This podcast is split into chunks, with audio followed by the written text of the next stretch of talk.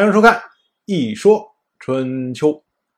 鲁国国君鲁允进入在位执政第十年，本年的秋天，鲁允和魏国的国君魏晋两个人在陶丘这个地方会面，结果魏晋竟然没有出现。这个事情呢，非常的蹊跷。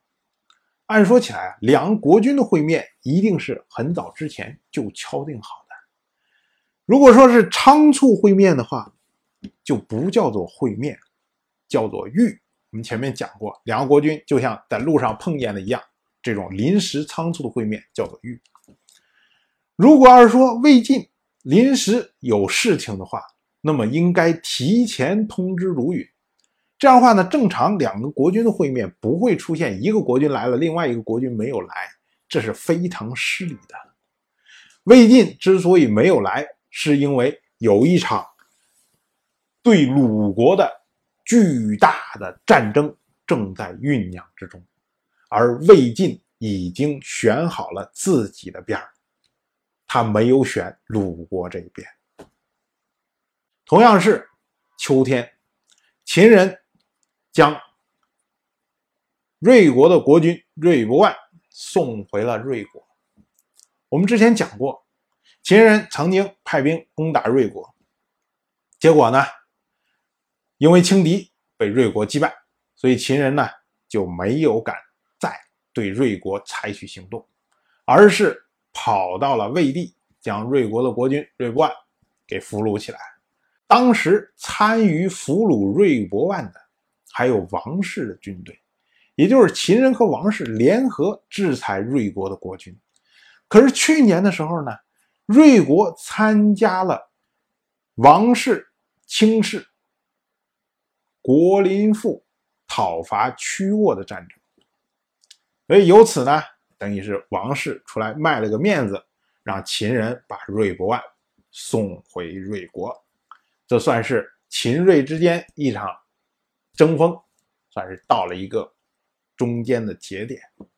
同样是本年的秋天，虞国发生了内乱。这个虞国呢，就是国国的国君国林父流亡去的那个虞国。虞国这个是周代最老牌的诸侯国，他的始祖。可以一直上溯到西周一任天王姬发的曾祖父。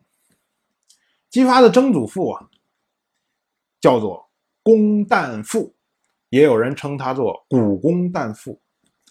他是整个在周人的世系里面第一个被追封成王的人，周人称他为周太王。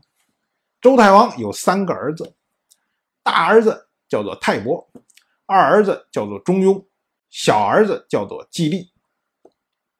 姬发就是季历这一支的人，而泰伯和中庸在早期的时候，曾经被周太王派到了夏墟这个地方，也就是以前夏王朝的聚落，然后在这个地方建立了一个国家，这个国家就是。虞国，连周代还没有建立的时候，虞国就已经建立了。而在周克商的过程中，虞国一直是作为周军的后勤补给基地。哎，你就想这个国家又老又传统，一直到了二任天王姬宋的时代，虞国有一支被分封到了吴地。这一支就成为后世的吴国，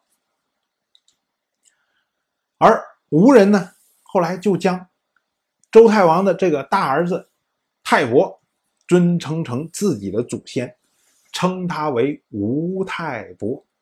所以，我们看《史记》世家第一世家是谁呀？就是这位吴太伯。虞国国君的弟弟叫做虞叔，虞叔呢有一块宝玉，这时候被虞国的国君给看中了，于是呢，虞国国君就向他讨要，说：“哎，你那块玉不错，你不如给了我算了。”那个虞书呢也喜欢这块玉，所以呢就拒绝了。可是隔了一段时间之后，虞书咂摸的不是个味儿啊，说：“你说国君向你要这东西，你不给，好像也不是很合适。”所以呢，他就有点后悔了。他自己跟自己说：“说你看，这个周人有一句谚语，叫做‘匹夫无罪，怀璧其罪’。意思是什么呢？就是说，一个人本身可能没什么过错，但是呢，你深藏宝物被别人盯上了，那么这一件宝物可能就会变成你的过错。‘怀璧其罪’这个词到现在我们还作为一个成语在用，而且呢。”他的这种思想影响到我们今天，比如说，大家如果出远门的话，可能家里面老人就会说：“哎，一定记着啊，这个零钱装到一个兜里面，整钱装在一个兜里面。”这样的话呢，在一般的场合不用一掏掏出来大把一百的，这叫什么？这叫富不露财，就是我有钱，但是我不露出来，为什么？就是怕怀璧其罪。所以于叔呢，他说：“哎，你看，有周人有这么个谚语，然后像我呢，拿着这么一块玉，搞不好这块玉呢，就有可能变成我的过错。我何必为了这么一块玉，去承受不应该承受的灾难呢？”哎，自己想通了，于是呢，这于叔就把这块玉献给了虞国的国君。可是没想到呢。过了几天之后，这个虞国国君哎又来找虞叔了，说：“哎，那你那块玉是不错，但是我还听说你有一把剑也不错，说你不如把这个剑一块给了我算了。”这下于叔可傻了。于叔说：“真是贪得无厌呐！这么着要下去，什么时候会头啊？某一天，如果我说 no 的时候，搞不好他可能就会降罪给我。”于是呢，于叔就起兵造反，把。这个虞国的国君赶出了虞国，于是呢，虞国国君在国内留不下来，只好流亡到了贡池这个地方。当然，我就这么一说，您就那么一听。谢谢收看。如果您对《一说春秋》这个节目感兴趣的话，请在微信中搜索公众号。一说春秋，关注我，您不仅能得到一说春秋文字版的推送，还可以直接和我互动交流。我在那里等待您的真知灼见。